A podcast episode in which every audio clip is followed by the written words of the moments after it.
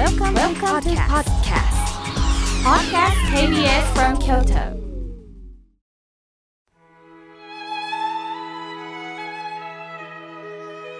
改めまして僧侶の河村明慶です今日の法話のテーマはエネルギーをいただき直すについてお話しいたします来週の22日は冬至を迎えます冬至とは二十四節気の一つで一年で夜が最も長く昼間が短い日です冬至の日には昔の人はかぼちゃや小豆がゆを食べたりゆず湯に入ったりと楽しんでいました。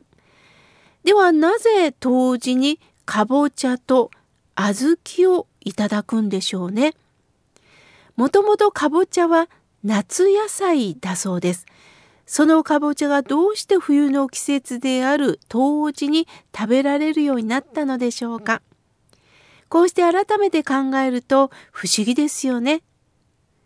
まずその秘密はかぼちゃが長期保存できる野菜だということです。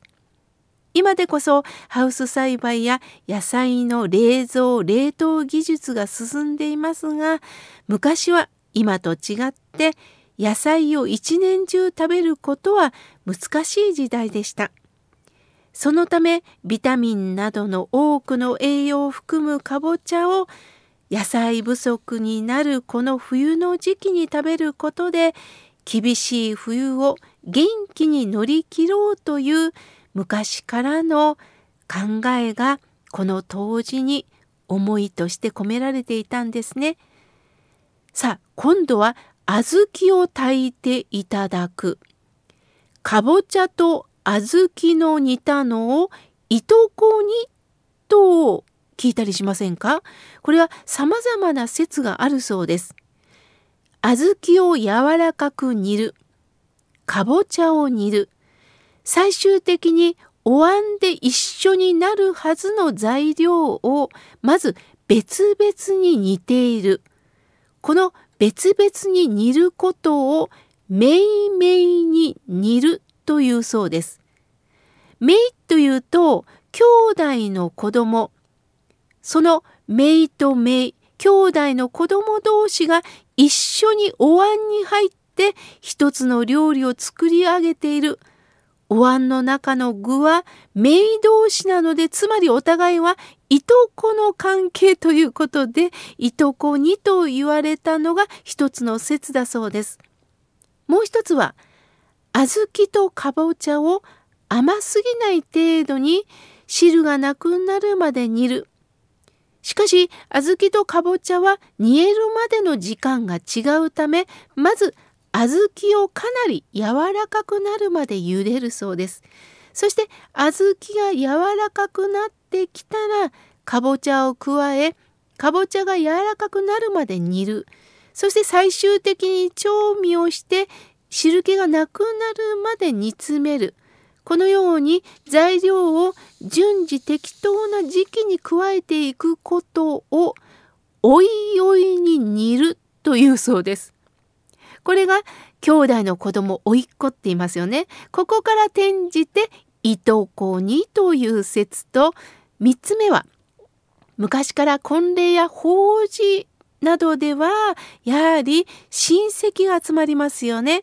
そこには兄弟そしていとこが集まるそういった時にいとこ同士が食べる料理だったということからいとこにと呼ばれるようになった説様々です。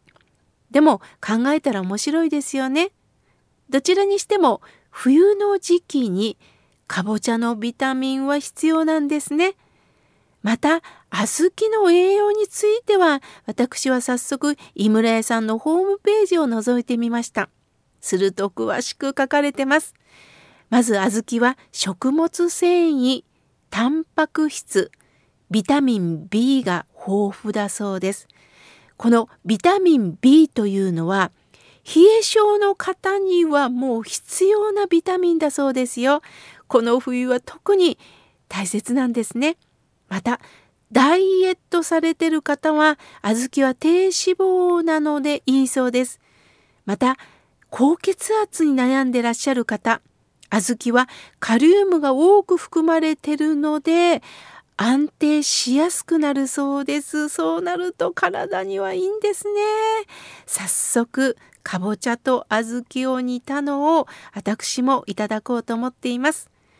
さて今度は仏教の話をさせていただきます。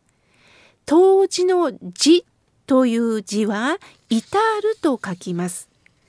親鸞上人が表された協業新章の中にすべての主情は計り知れない昔から今日この時に至るまで煩悩に汚れて清らかな心がなく偽りへつらうばかりで誠の心がないと書かれています。つまり私たち自身の姿をお教えくださるんです。死心という言葉があります。至るに心と書いて死心。阿弥陀如来が真実の心のことを私たちに伝えてくれるんです。しかし、これは阿弥陀様こそが正しいから教えを聞けと絶対化してるんではないんですよ。もうこれは河村明家も含めて人間は正しく生活ができてるわけではありません。もう何かあれば迷いますし、間違いも犯すのが人間です。私自身もね、家族や友達に注意されないと気がつけないんです。悩み相談者から泣かれて初めてこの方がどのくらい辛いのかというのは目の前でその姿を見せてもらうまでわからないんです。そこに阿弥陀さんは人間は完璧には生きられないんですよ。それによって本当の生き方をどうか学んでくださいと私たちは悩みにぶち当たってこそ初めて本当の姿を目の当たりにし学ぶんです。するとそこに真実に触れるとどうでしょうね。本当だな。もう無条件に納得せずには折れなくなるんです。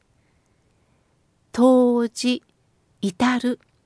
これは字の言われを調べてみると矢が地面に突き刺さった象形文字です。